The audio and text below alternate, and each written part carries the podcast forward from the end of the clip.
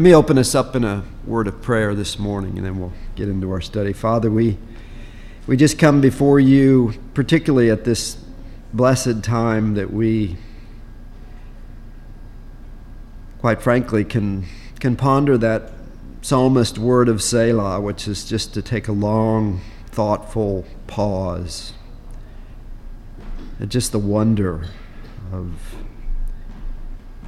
not just your word, Father, but what your word reveals to those who believe you about your Son and believe in your Son and all that he has done on our behalf to redeem us from a course that was horrid. Father, we thank you for this blessed gift. We thank you for this blessed child. We thank you for this time to gather as a body of believers and just the sweet fellowship. We just thank you, Lord, for your blessed continuing work in each one of us that love you and that blessed truth that we love you because you first loved us. Lord, may you illumine our hearts and minds to your truths. May we just honor you and exalt you. May we do this always in your very precious name, our Lord and our Savior, Jesus Christ. Amen. So, we're going to continue on. Um, in our study, and as you've seen, it, it, it's uh, we are tilling a lot of ground around this passage, um, and and I think we'll see that more clearly as to why that's so important. Um, in a couple of weeks, when we when we begin to make our transition from uh, from this universal and um, humanity-wide indictment on humanity. Uh, and, and, you'll see how Paul unpacks that uh, in this beautiful book of Romans. But I, I, want you to think about, particularly in this time where we call to mind the birth narrative of our Lord and the amazing clarity at which the scriptures have revealed this child, and then all of the, the wondrous orchestrating of the Holy Spirit uh, and the triune God to bring this child into his own creation. Think about that. he created and then entered that creation. And as we've seen and read before, the very tree that we crucified him on was also his creation. Just ponder that. The wonder of God, right? to just shake our souls to, to those, those truths. Think about this baby as we're going to read about him this morning in our worship service. But he came in vulnerable, viciously sought from the very beginning, was he not? Killed who knows how many little babies to get to him? Ultimately unrighteously judged and condemned unjustly, ferociously mocked, beaten, and then murdered. That's, that's what Mary had to ponder when all this was. I'm sure she was so overwhelmed at that tender young age, but this is what she ultimately had to ponder, right? But the question we want to ask and answer the next couple of today and then New Year's Day is to what end? To, to what purpose, right? Because w- what we're seeing in, in this passage is just the complete, exhaustive condemnation of every single human being that has ever breathed life. That's what we're reading. Paul's laying down a foundation for us in this first chapter. And it's so important that we understand it. Because as we'll see, he's going to shift from the entirety of humanity to the yous. as you begin to look at chapter 2. He moves from the entire of humanity to you who think you're this and you who think you're that. So that he can come back to Romans 3 that we all know so well and say, No, not one of you. And it is until we understand that truly in our heart and in the truth and observation of our own lives, I don't think we can fully appreciate what Christ has done for us. But I want to build on that this morning, and then I want to build on where is this going and why, why was it this way, right? I hope you've all pondered that. It's not, it's not irreverence towards God, it's just help me understand, Lord, why it was this way, right? We used the word, I used the word contradistinction last week. Big, big word. Um,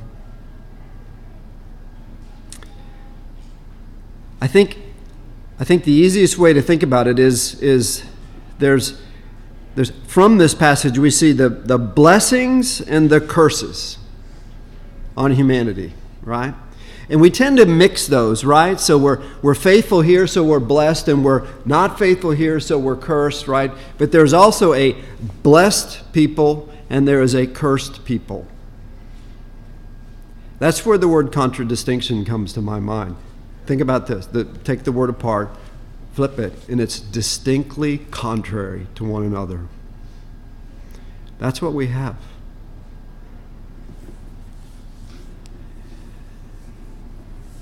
We touched on the last couple of weeks, I think is an incredibly important part of understanding this passage in Romans 1:18 through 32. And that is the fact that we were created in the image of God blessed in the garden, communing with God, at perfect peace with God, and God had given the necessary commands, and Adam and Eve knew them. How do we know that? Because Eve recited them right back to Satan. Did God really say? She said, Yes, He did. But did she believe God? Did she worship God? Did she exalt God in that truth? No, right? Here's a little question for you What was Adam doing? Wasn't he standing right there? Yeah. Stone cold quiet, not protecting his wife, not shielding his wife, not leading his wife, stone cold, passively watching. And he never said a word, did he? Ever think about that? And yet we see that he was the one to whom the fall of the entire human race is attributed to. Take a long ponder in there about what was going on there. Okay? But what we see is this image of God that we were created in. Through the irreverence toward God to disobey Him, plunged the entire of humanity into a fallen state, and this is the other thing we've learned, right? Into a fallen state in which we're all in that fallen state sliding deeper and deeper and deeper into irreverence and wickedness. The two, right? That we talked about last week.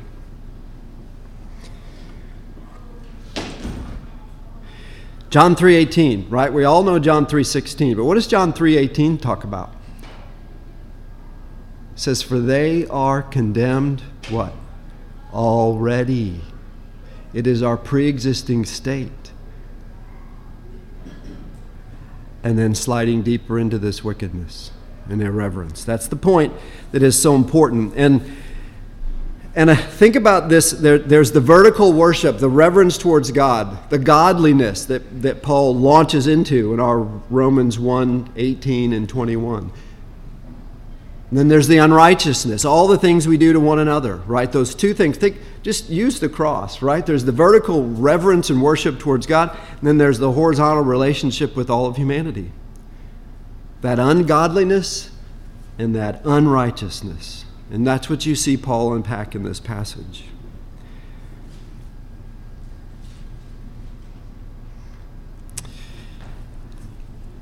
Go to me with Gen- to Genesis 4 for a moment on this thought of this vertical and horizontal.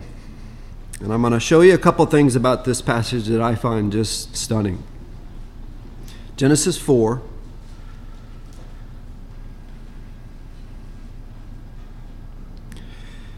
And just look with me at verse 3. We talked about this last week, but just look at this. In the course of time, I think this will help make the point. In the course of time, Cain brought to the Lord an offering. Right there, stop. What's he doing? That's worship. Remember when we started this study? It was all about the worship and either the reverence or the irreverence of that worship. Because worship is not always reverent, and it is sadly often utterly irreverent. Think of the false churches, the heretical churches, the teach, churches that teach horrendous things. Right this morning, irreverent, smoke in your nostrils worship. It's a little bit of what's going on here with Cain, right?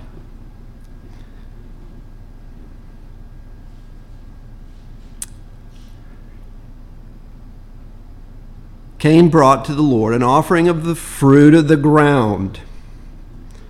It's interesting how that theme, the ground, flows through this.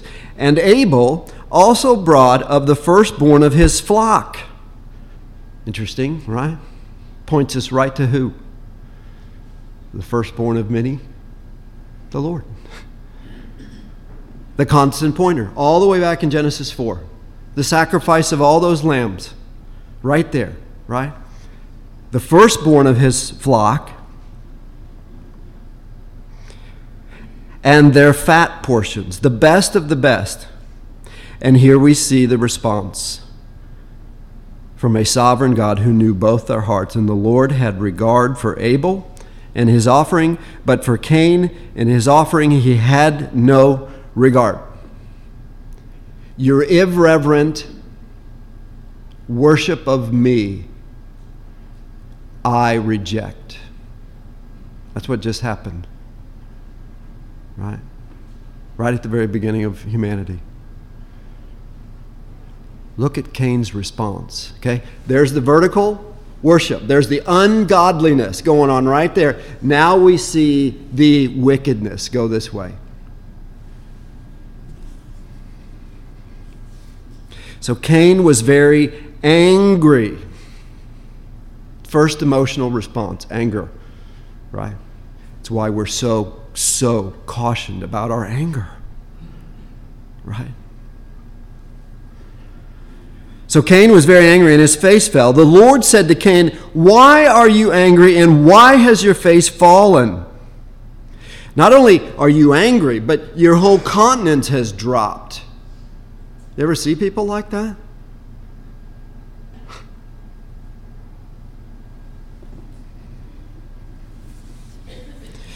If you do well, here comes the counsel of God. Okay? And any of you who come alongside someone struggling with sin and just continues to fall into that sin, and you just think, why can't I help this person? Because we so want to help them. Consider this passage. Who's the counselor here? God, the Almighty God counseling.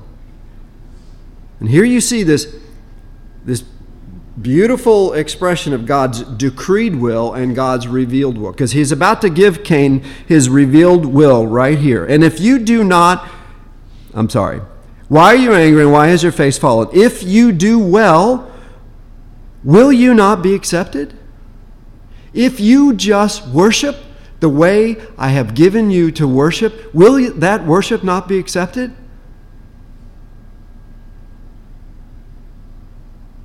And if you do not do well, so here's the vertical worship. And now we're starting to see the anger and how that anger is going to start to take root and how horribly and quickly it just becomes what? Unrestrained. This is a picture of humanity. this is a picture of Romans 1. And if you do not do well, sin is crouching at the door. That's the pregnant sin, is it not? Have you not seen the people who just love their sin, they pursue their sin, and their life is just pregnant with sin? It just gives birth to more and more and more sin. Because it is lying there, crouching, just waiting to devour them. What else would be lying there crouching? Its desire is, the ESV says, contrary to you. It's opposed to you.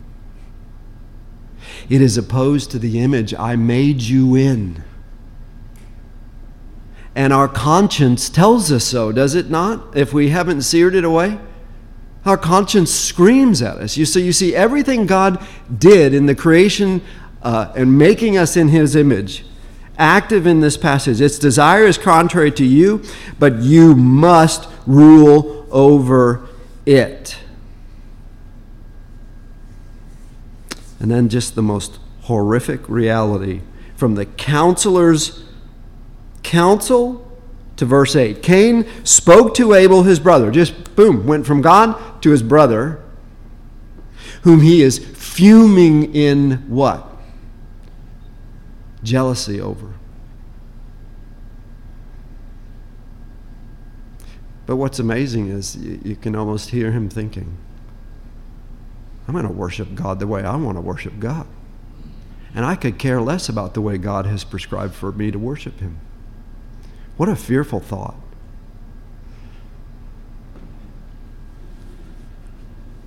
And when they were in the field, Cain rose up against his brother Abel and killed him. There's that wickedness going horizontal that Paul brings into this passage in Romans 1. Right out of the first generation of children.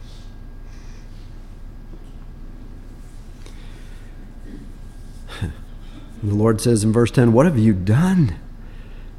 The voice of your brother's blood is crying to me. And it's interesting, isn't it? What happens to Cain? He gets banished from God. Come back to Romans 1 with me. That is the abandoning wrath of God. And what is also interesting is Cain's first reaction is, I can't go out there away from you. They'll kill me. And it's interesting that God put a mark on him that they wouldn't kill him. In other words, he had to suffer with the knowledge of what he had done. Right? It's just a stunning passage when you think about this study back to Romans 1. And where does this get us? This, this ungodliness, this wickedness that you see now unfolding. Genesis 6, what, what happens, right? The whole world was so desperately what? Wicked. Horrendous things being done to one another in humanity, right? Well, this is the description in 2 Timothy 3 1 through 5 that Paul gives us about where we're coming from, where we're at, and where we're headed to as a humanity. He says in 2 Timothy 3 1, but understand this that in the last days there will come times of difficulty. So it's been said that we're in the last day, but he's now compressing it into the latter days of that last day. In the last days, you're going to see things get a whole lot worse than they are right now. And the question becomes 2 Timothy 3 1. The question becomes why?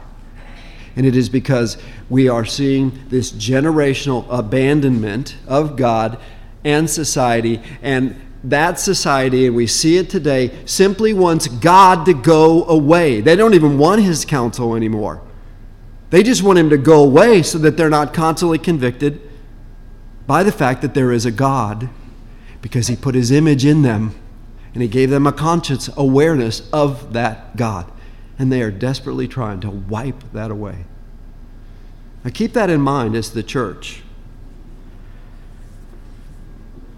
Because this is what we're witnessing into. But understand this that in the last days there will come times of difficulty, for people will be amazing set of descriptions that go both vertical and horizontal. Lovers of self, right?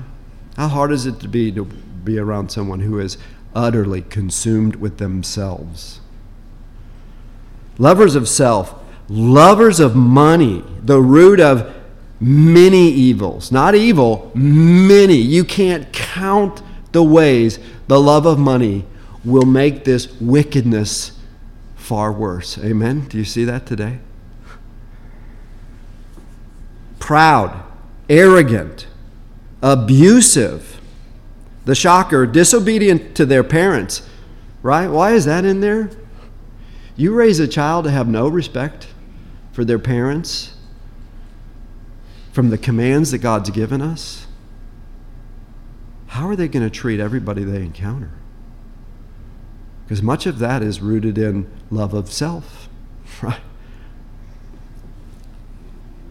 Disobedient to their parents, ungrateful, unholy. See how the, you see the, the vertical and the horizontal? Heartless, unappeasable, slanderous, without self control. There's the restraints removed brutal, not loving good, there's the wickedness, treacherous, reckless, swollen with conceit, lovers of pleasure, and here comes the ultimate vertical, rather than lovers of God, having, here comes false religion. Let me be even more specific. Here comes man centered religion. The man centered religion that says, I can do it. Because look what it says having the appearance of godliness, the external piety, but denying its power. What is the power of the gospel? It is the regenerating, miraculous work and sanctifying work of the Holy Spirit. He's not doing it. I'm not giving the Spirit the glory, Christ the glory. I'm going to give myself the glory kind of makes you think about that old timey song, right? I did it my way. May it never be among us, right? But denying its power, and then he says, avoid such people. But wait a minute, John said, you're in the world, but you're not of the world. There's a contradistinction, isn't it? It's not that we don't witness the truth to these people. And by the way, when you get involved with witnessing to people deeply steeped in false religion, you had better know your scriptures. Because it is the power of the scriptures and the work of the Holy Spirit that unlocks that dark place. Right? He says, avoid such people, meaning don't fall into their patterns of worship. Careful with their doctrines, right? Avoid all of that. Witness to them, right? Come back with me to Romans 2 as we look at this kind of contradistinction, this godliness and wickedness. And as we see this society growing worse and worse and worse and worse, Romans 2 6 through 8, as we'll get to, you know, in a year. He will render to each one according to his works. There's another good spot for a long, thoughtful pause. Because he's not saying he will render to each unsaved person, he's saying he will render to each one. And we see that in verse 7 to those who are by patience and well doing seek for glory and honor and immortality, seeking Christ, seeking the triune God, seeking their glory, not ours, right? He will give eternal life. Verse 8, here it comes. But for those who are what? See the root? It's really an important part of our witnessing and our counseling. At the root of every bit of the wickedness, conflict, is self seeking. guilty is charged, right? That's the point. Self seeking, and do not obey the truth, but here it comes, but obey unrighteousness. They have, with the absence of God, in the absence of the, the Spirit of God, an absolute law in their flesh to be wicked. Right?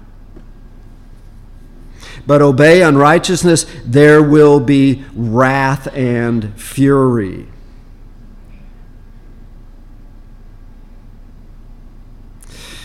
And as we've seen in this passage, the reality we should see, I believe we do at this point, that the entirety of humanity is living under this condemnation of God's righteous law.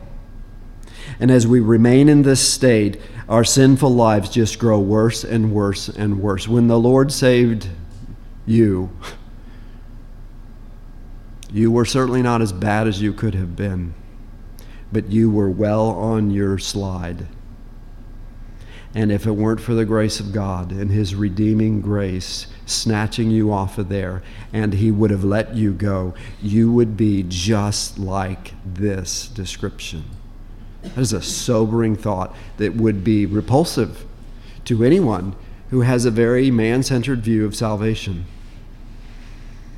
Right?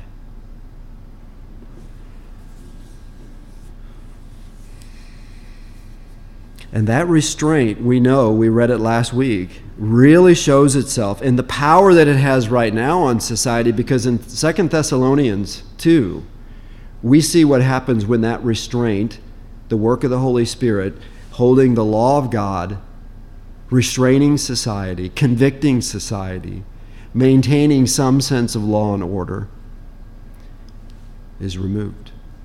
And we see that. We see, I read some of it a few weeks ago. These cities that have decided to defund law enforcement are a picture of this restraint being taken away.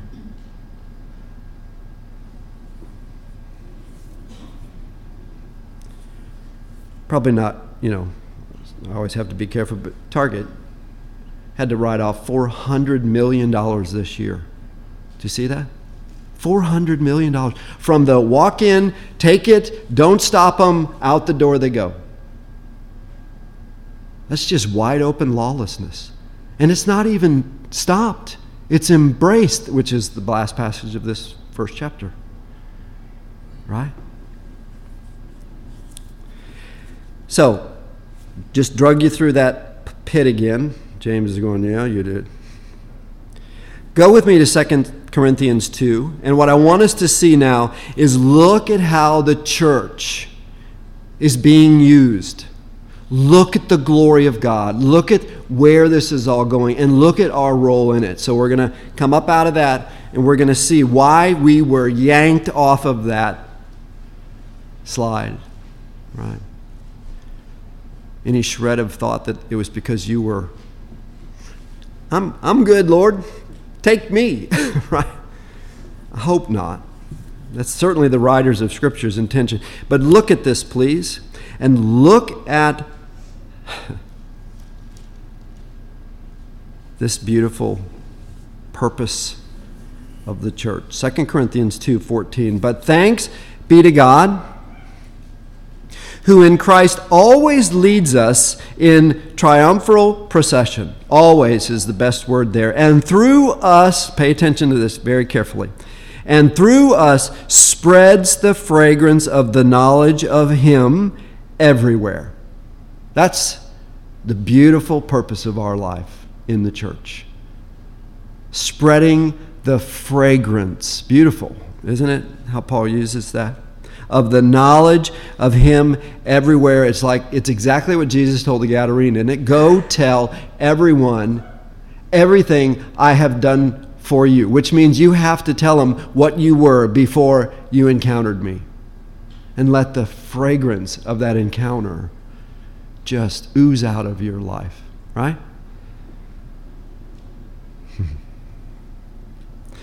Verse 15 For we are the uh, aroma of Christ. But look what it says to God. Now, there's a rather arresting passage, isn't it? Every godly, faithful, worship filled thing we do is an aroma of Christ that flows to the Father. We get to do that. We get to be that. What a wonderful motivation for being faithful. And to just put off, right, is, which is really where Paul goes. But look what he says the aroma of Christ to God among those who are being saved. And that person may have not even come to salvation yet. This is this glorious sovereign God saying, You're going to witness to them, and then they're going to witness to them, and then 10 years later, they're going to witness to them right in the midst of their worst disaster, and they are going to come to know me right then and there. And if you see Luke 16 9, all those dots that connected to that person's time of salvation is beautifully presented, right? In heaven. I just love that. To those who are being saved, but also among those who are perishing. Very important not to lose sight of that.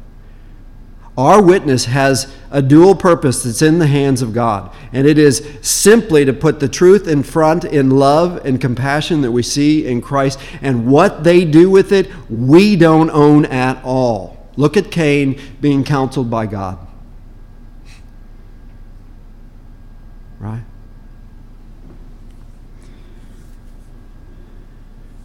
Look at it says, it's amazing. 16 to one a fragrance from death to death. Fearful. To the other, a fragrance from life to life. And Paul just steps back and says, Who is sufficient for these things? And it is interesting. I love the way Paul, uh, he, thought comes to mind. Well, who is sufficient for these things? And then where, where does he go next? For we are not like so many peddlers of God's word, but as men of sincerity, as commissioned by God in the sight of God, we speak in Christ. What is he saying? Who's sufficient for this? A Gadarene who had just spent who knows how many years in the most perverse state of humanity and his encounter with Christ. He was sufficient for these things, right? See my point? Mm. And I think this is part of the reason why this passage in Romans 12, which Paul gets to later, but just look at it with me as we keep moving along. Romans 12, 1 and 2. I appeal to you, therefore, brothers, by the mercies of God, for everything that I have done for you, that God has done for you, to present your bodies, here comes the worship. Your daily, your constant, reverential love for God, worship.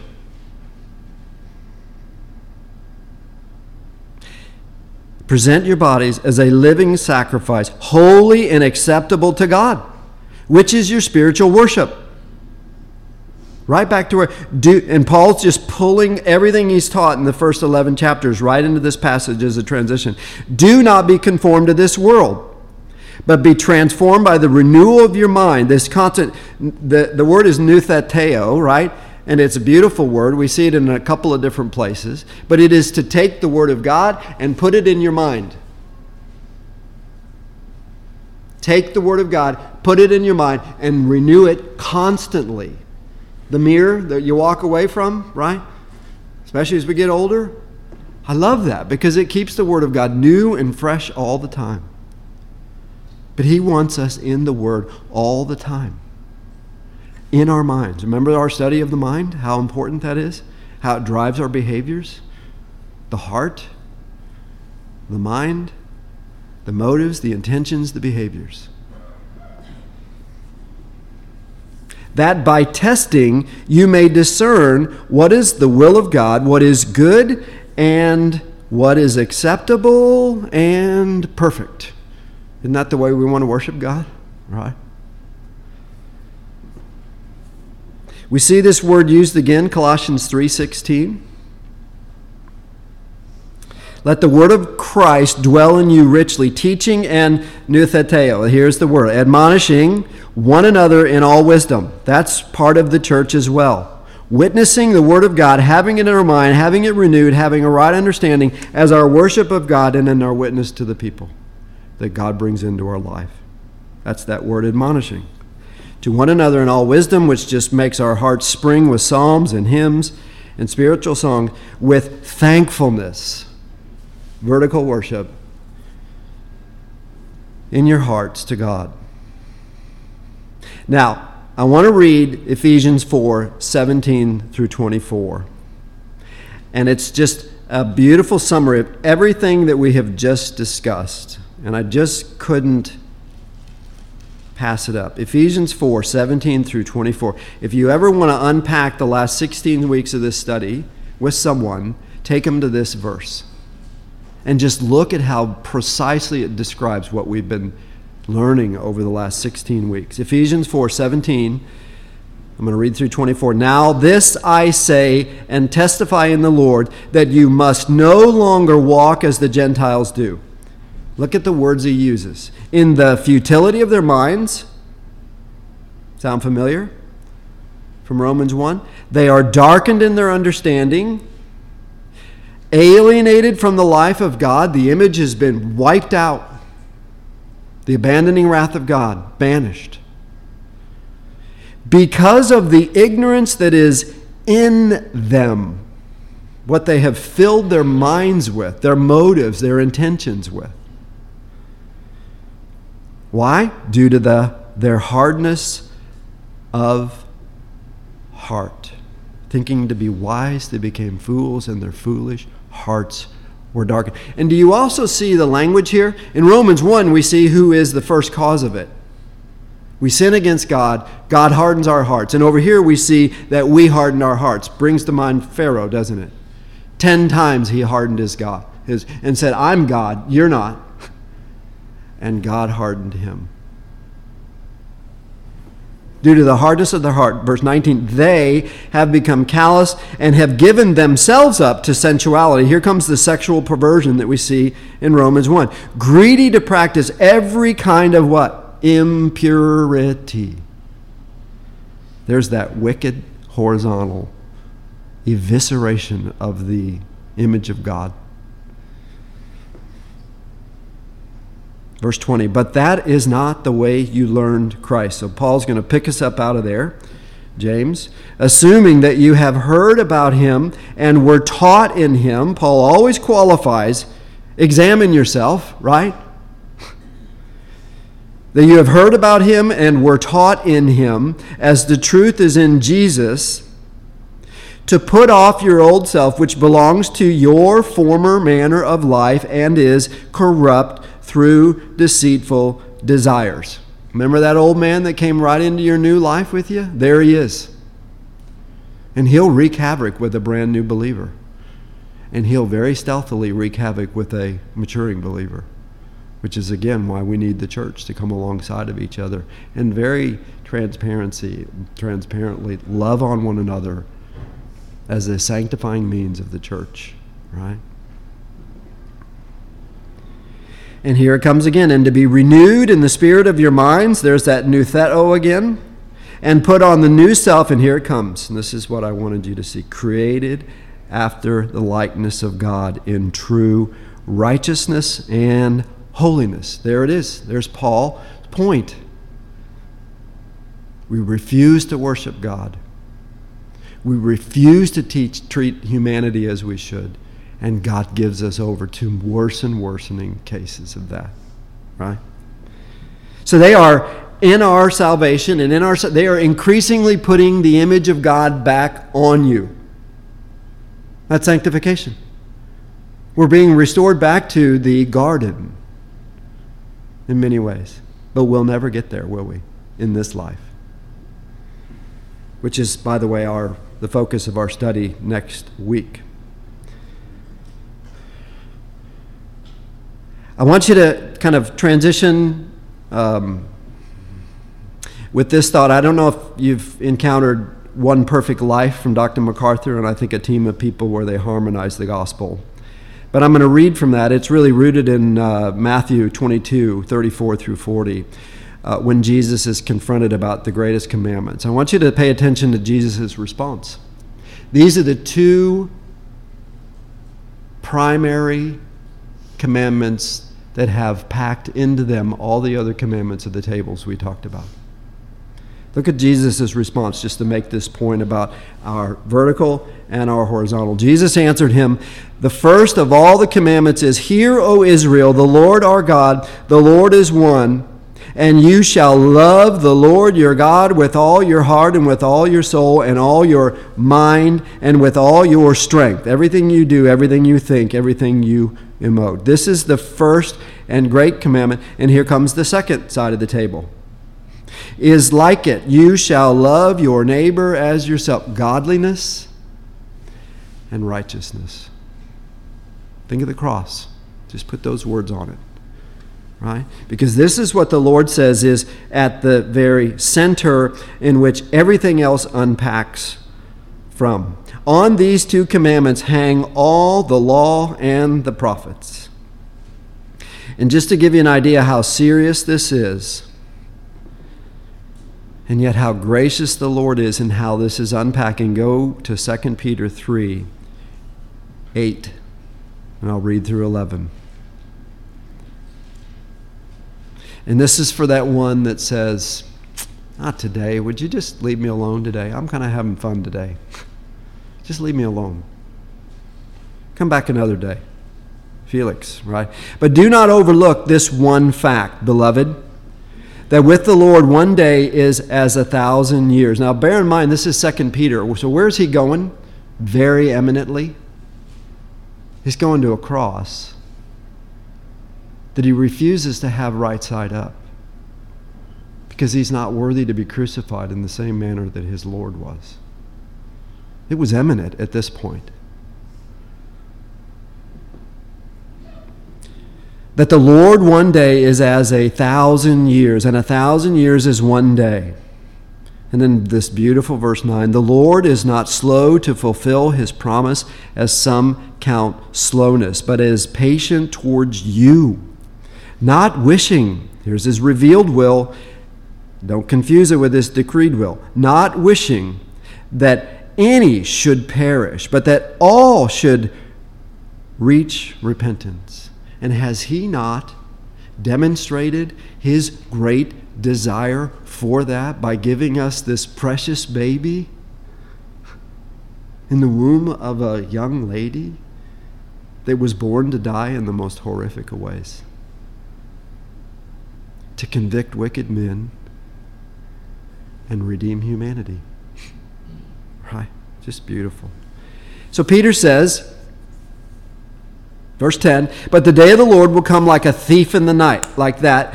And then the heavens will pass away, a lot of eschatology in here, with a roar, and the heavenly bodies will be burned up and dissolved. And he's almost as if he's saying, Don't fall in love with this place. It's going.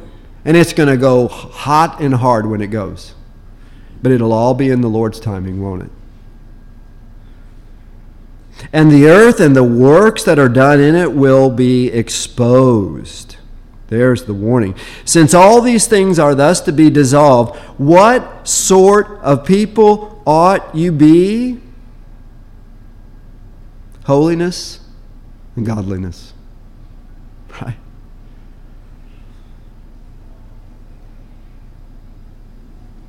And he goes on in verse 18 in this precious, just heart of Peter. You just see the tender, tender Peter. But grow in grace and knowledge of our Lord and Savior, Jesus Christ. To him be the glory, both now and to the day of eternity. Amen.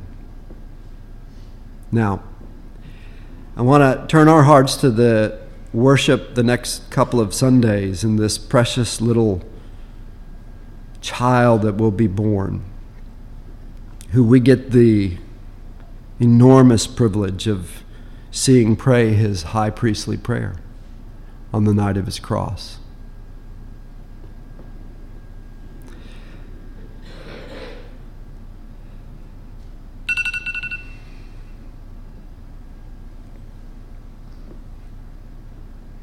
And in the scripture we'll read this morning,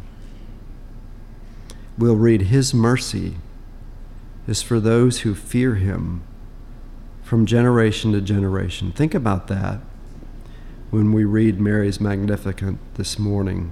But go to John 17 and let's end here. Go to verse 1 and let's listen to our Lord pouring out his heart to his Father on the night in which he will be under so much emotion that the capillaries in his face will explode. I don't think we know that kind of, right? This is his prayer. And we want to ask, where's all this going? What is the purpose? Well, here's part of the answer right here. When Jesus had spoken these words, he lifted up his eyes to heaven. And he said, Father, the hour has come. From eternity's past, here it is. It's now. Right? That's amazing to think about.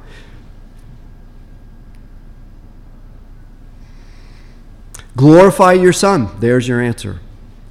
Period. End. It's that simple. Glorify your Son, that the Son may glorify you. Since you have given him authority over all flesh, so don't worry about what's going on right now. Christ has authority over all this flesh, and they are sovereignly unfolding everything. To give eternal life, here is their divine purpose, to all whom you have given him.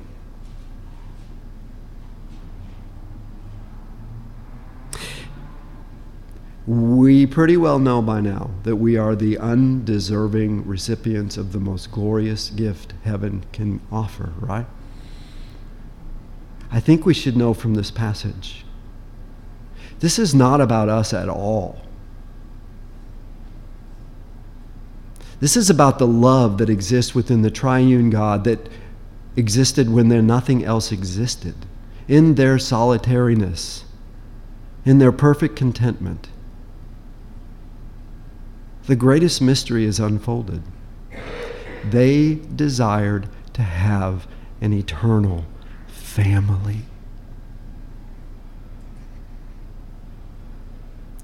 That's why they created. That's why the fall. That's why the murder of Christ.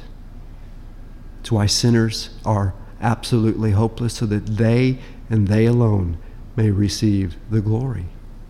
And that's exactly what Jesus is praying to the Father.